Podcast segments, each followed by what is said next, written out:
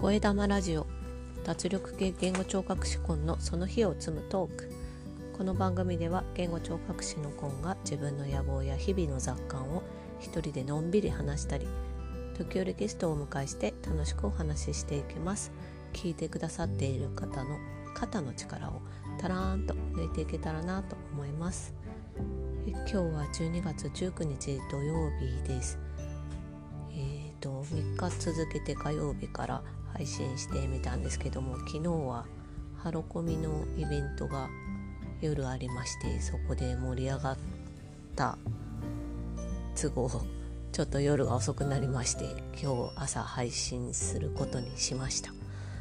えっ、ー、と昨日はこたつでハロコミっていうイベントがありまして FM ハロコミっていうので私はえっ、ー、とアイスカフェオレさんっていう方と歌野さんとあとお手紙で久美さんが登場して、えー、なんだろう4人でいいのかな？4人で、えー、楽しく進めてまいりました。それからその後はライトニングトークで、えーと、皆さんがちょっとみんなに話したいことっていうので10分ぐらいずつ話していく企画とそれからその後に宣言部屋っていう何かに挑戦しようと思ってる方の深夜の宣言を聞いたりして終わったのが1時ぐらいだったかなと思います。みんなすごく熱意を持って参加してくださっていたようでチャットがすごい盛り上がっていたのが印象的でした。全部で70人ぐらいいらしてたかと思うんですけどもこういうなんか賑やかなイベントに関わることができて楽しかったなと思います。えっ、とおととい木曜日は朝もっちゃんとの対談をお送りしまして、と話し足りなかったので、えーと、2日目ということでこれから皆さんでお聞きいただきます。今日は朝もちゃんが上で関わっている自分軸手帳部それから私の仕事、えー、言語聴覚士について質問があれば教えてくださいということでお話ししています。それでは聞いてください。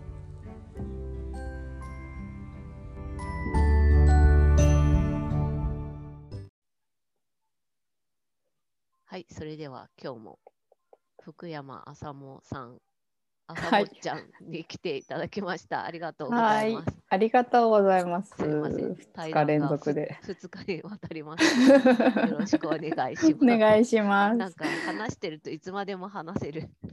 すいません、なんかたただのおしゃべおしゃべりおおばちゃんみたいな。いやいやいや おばちゃんっていうほどの年じゃないじゃないですか、まだ。どうなんですかね。よくわかんないですよね。なんかおばちゃんお母さんになった瞬間おばちゃんって呼ばれるじゃないですか。保育園とかで。私自分でおばちゃんってまあ年も40過ぎてるからおばちゃんになるけど、えー、おばちゃんなんでしょうね、自分がその年になってみるとなんか違和感感じますけど。違和感ありますよね。私すごいあすごい変なんか変な雑談していいですか？はい、なんかなんかね小学生ぐらいの時にあの農協にお姉さんがいてあの農協さんにこうお姉さんって話しかけるのが恥ずかしくて、うんうん、なんか話しかけなんか話しかけないといけない用事があった時におばちゃんって言っちゃったんですよ。そしたら多分その人ねまだ20代だったと思うんですけど すごいショックを受けてた絵がいまだにこう明確に 残っててなんかいまだに懺悔したいなみたいな ちっちゃい時のそういうの残りますよね。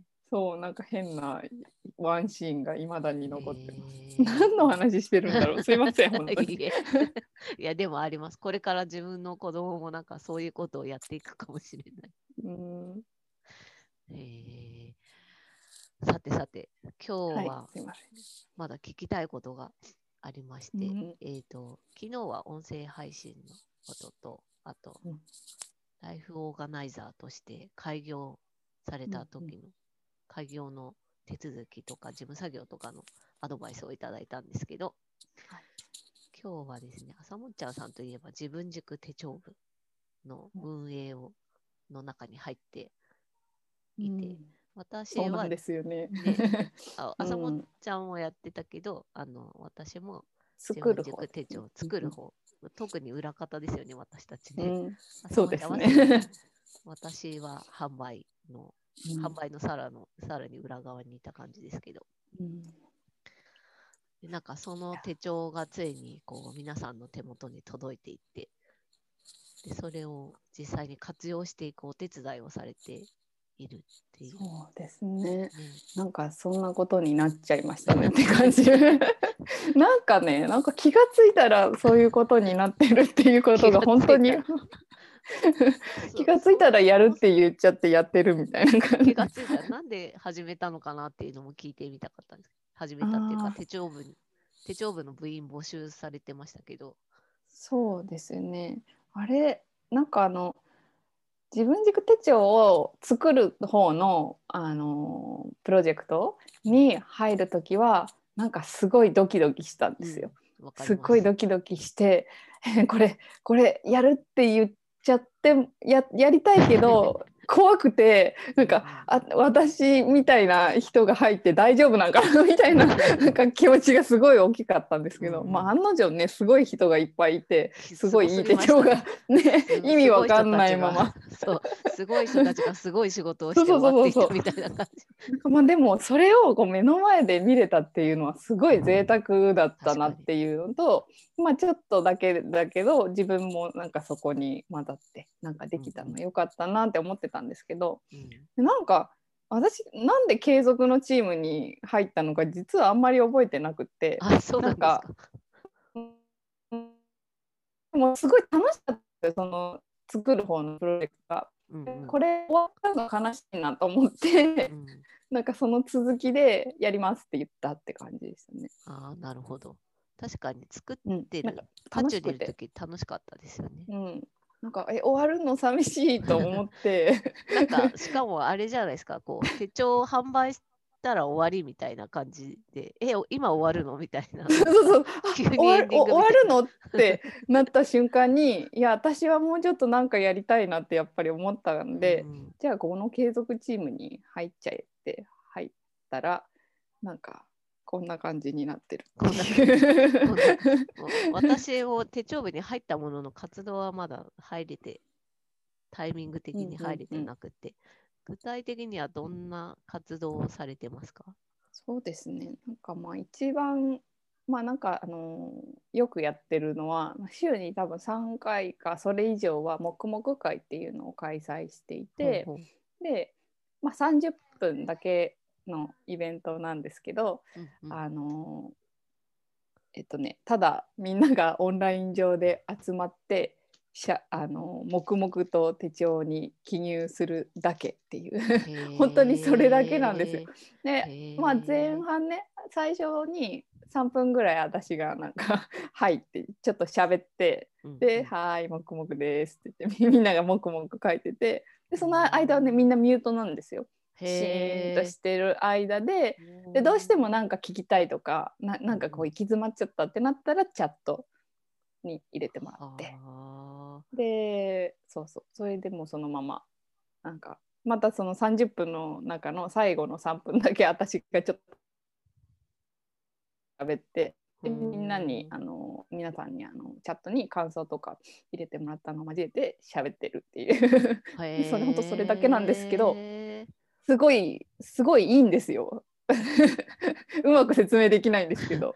あのすごいいいっていうのはあのツイートだったりとかで手帳部入ってる方の見かけるんですけどあのそのなんか集中がすごいっていうもくもくするのを自分でやるのが今一つ想像できてないっていうのがあなんかミュートにし画面をミュートにして画面もみんな最初から映ってないんですよ。私私が一人私というかファシリが映ってて なんか喋っててみたいなだけであとはみんなもう画面もつけてないしでも多分こう何て言うんですかギャラリービューとかだったらこういっぱい人がいるのは分かるみたいな。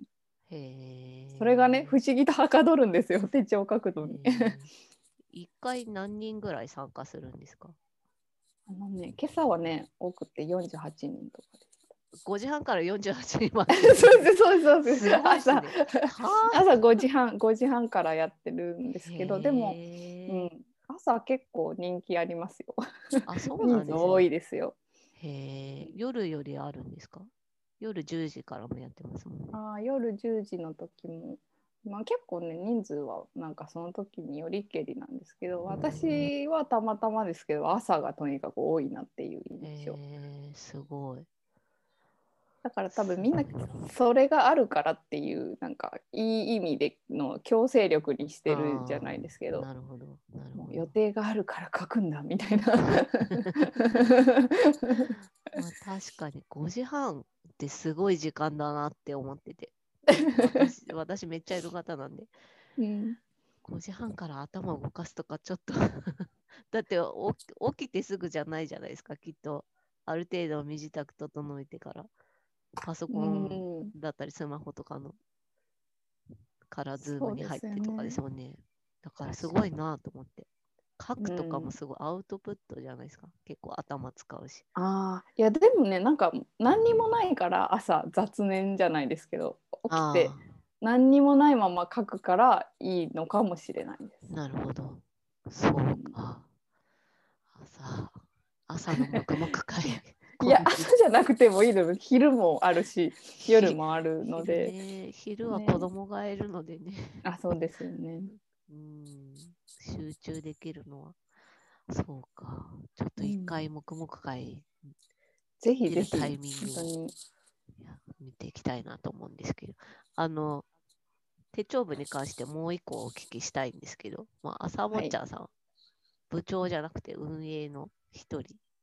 うんまあそうです。部長部長は部長はのか陽子さんな陽子 さんそうだねそう。だね運営メンバーってみんな運営メンバーとはい。して朝もっちゃんはこれからこうどうどうなっていったらいいなとかそういうビジョンはありますか、えー私自身がですか？それか手帳部うん、朝もっちゃ。んあ私自身が。そう。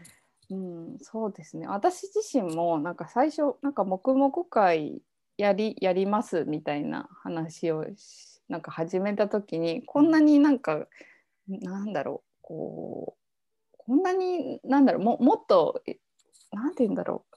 こんなにご好評いただけるなんかメインコンテンツじゃないですけどみんな結構黙々会を楽しみにしてくださっていて。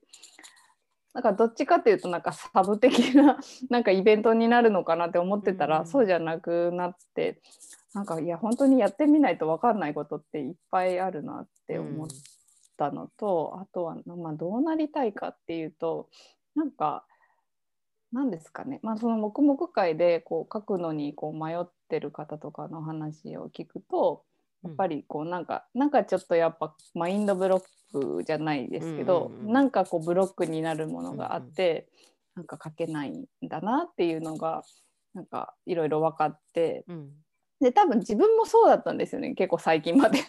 今年になってから急にこう手帳が手帳がって言い始めて 手帳がねって 急に言い始めた人なんですよ。本当になんかでもその手帳は実はなんかツールじゃないですけどなんかその自分とこう向き合う時間をあえて取る、なんてこう続いてえるよ活動をしもういいところで今ちょっと通信状態が今すごい通信不安定になりましたね。不安定になっちゃった。もう一回お願いしても大丈夫です。はい。はい。あの、なんだろう、なんだったかな。で、そうすぐ忘れるのね、私、喋ったこと。そう、あの、なんだっけ、その、なんか手帳をね、なんか、がうまく書けないからとか、どう書いていいかなとか、やっぱりなんか悩まれるんですけど、うんうんなんか私は手帳大好きですけど、なんか手帳はやっぱり手段でしか、手段？うんかうん手段でしかなくって手帳があるからこう自分と向き合う時間を作ろうと思えるうんやっぱりなんか誰にとってもその自分と向き合う時間をやっぱり強制的に取った方が私はいいと思ってるんで。なんかそれをね伝えられたらいいなと思います。その手帳が書く時間がないって言うじゃないですか。うんうん時間がないんじゃなくて もうそこはもう死守しなければならないみたいな強めにいきますね。なるほど。なんだろうわかんない手帳じゃなくてもいいんですけど、自分と向き合う時間ですよ。なるほど。うん自分と向き合う時間。まあ、音声配信も似てるところがあると思うんで、自分と向き合いすぎじゃない私っていう。内省ありますからね。なるほど、なるほど。私もちょっとタイミングを見て近々、あぜひ黙々会お邪魔します。はい。はい。いろいろ話は尽きないんですけども、すいません。喋りすぎいいんです 楽しいので。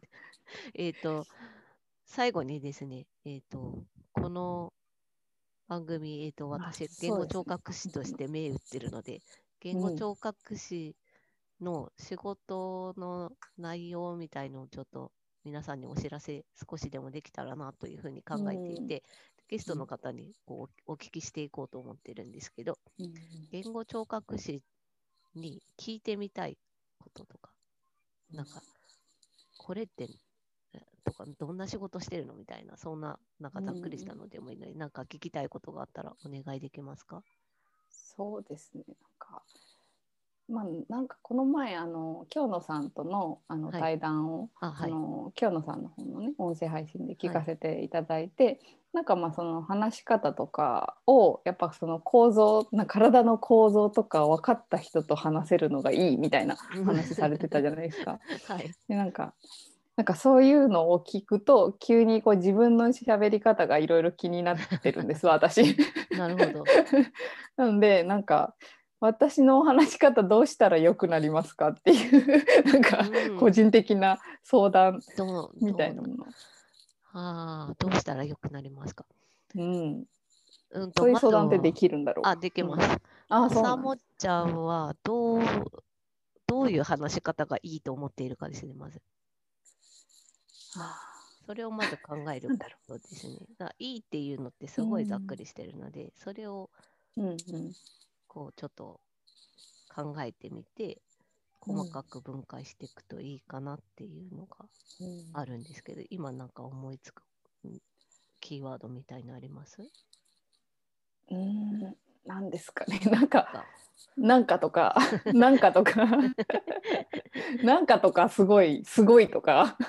なんかそういうそういう言葉をなんかこうとにかく使いがちだっていうところと、うん。なんかなんですか自分の声の出し方ってなんかこれでいいのかなみたいなところありますよね。なんか自分ではなんかあんまりとなんか音声配信とかだとね自分の声だけだから割と聞いてもらえてラッキーだなと思うんですけど、結構こうこうざわざわしてるところとかだと結構消えやすい声で、あ、そうですか。うん、なんか、聞こえないみたいなあ、なるほど。換気扇ついてると私の声聞こえないみたいですけど あーなるほど。なるほど。まあ、あれですよね。音声配信とかだとこうマイク通してお話するので、あそうですね、まあ、話、そんなに大きい声じゃなくても話せると思うんですよね。私もざわざわしたとこだとめっちゃ、外だとまず聞き返されるので、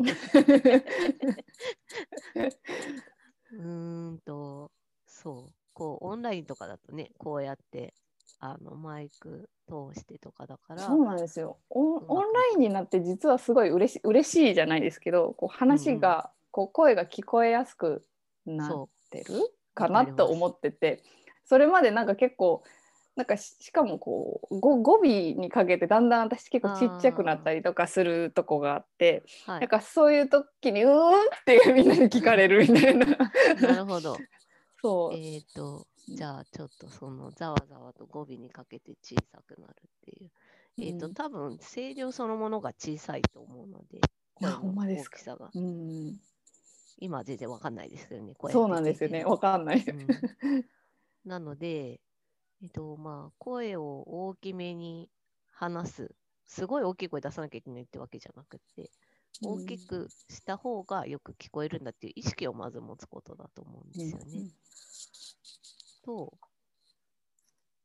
でまあ、そうするだけでも多分声の大きさ変わってくると思うので、うん語尾にかけて声が小さくなって聞き返されるっていうのは多分、うん話してることと、えっ、と、そのエネルギー源にしてる呼吸の量が見合ってないんだと思うんですよね。ああなんかそれ今すごいななぜか納得できるんですけど なんか呼吸が足りないみたいな。そう、それ、でもよくあるんですよ。私もそうだし。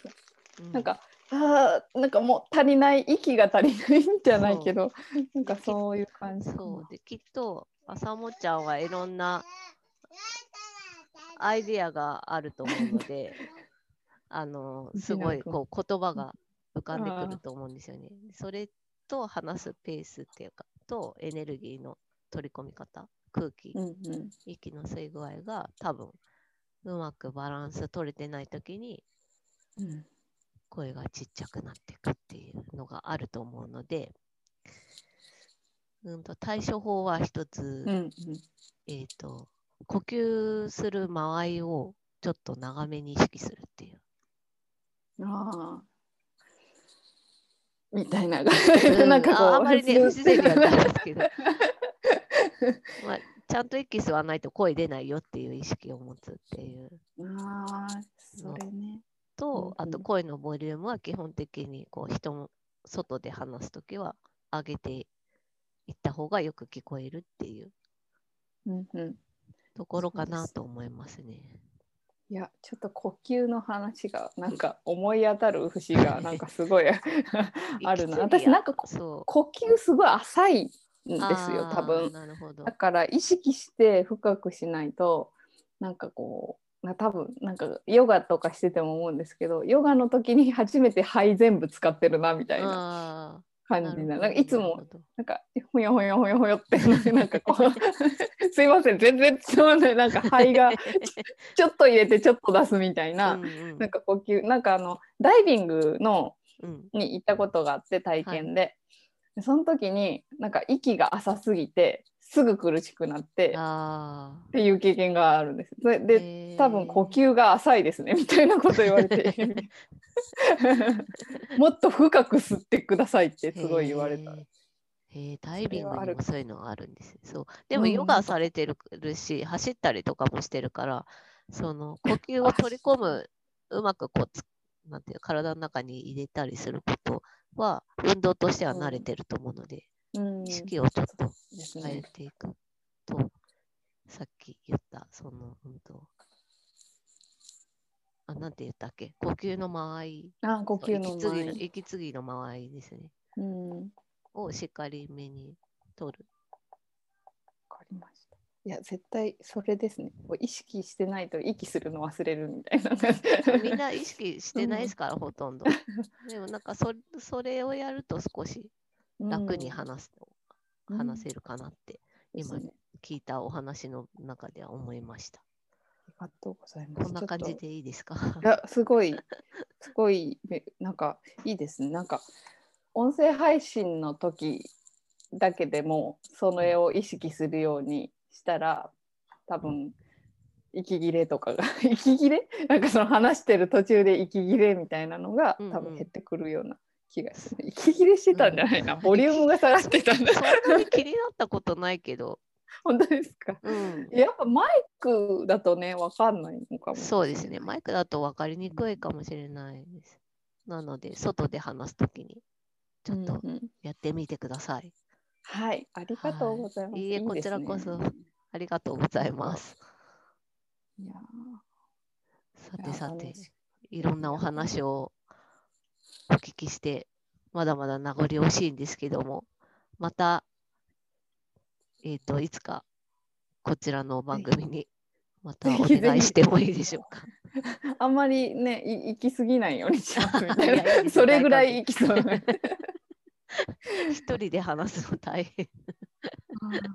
他力本願なので、またいつでもいらしてください。うんいやすごいいや すごい良かったです。やっぱりこう誰かと話すと出てくることってありますよあね。りますね。聞いていただいてすごい嬉しい。そう言っていただいて、はいありがとうございます。というわけで、朝もっちゃんでした。ありがとうございはいました。ありがとうございありました。がとうございます。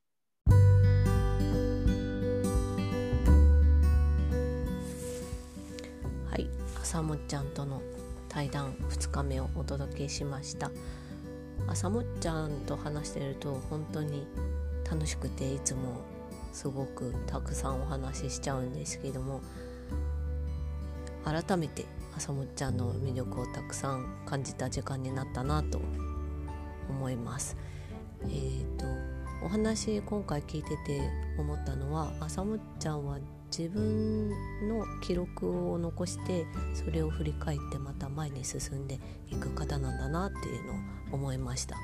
手帳に書いてみたり音声配信で自分の気持ちを残していったりとかっていうのをこう自然体に重ねていって後で振り返ってそしてまた気づいたことを自分の中に取り込んで前に進んでいくっていうような感じがして自分も見習っていきたいなっていうふうに思いました。対談をやるっていうのはこの配信を始めるにあたってすごいやってみたかったことだったんですけど終わってみてすごく楽しかったですし今まで聞いたことなかったような話題とかにも触れられたのでやってみてよかったなっていうふうに思いますこれからもゲストの方をお呼びしてお話の様子を皆さんにお届けしていきたいなと思っているのでよかったらまた聞いてください。それではまた。Have a good day! チャオ。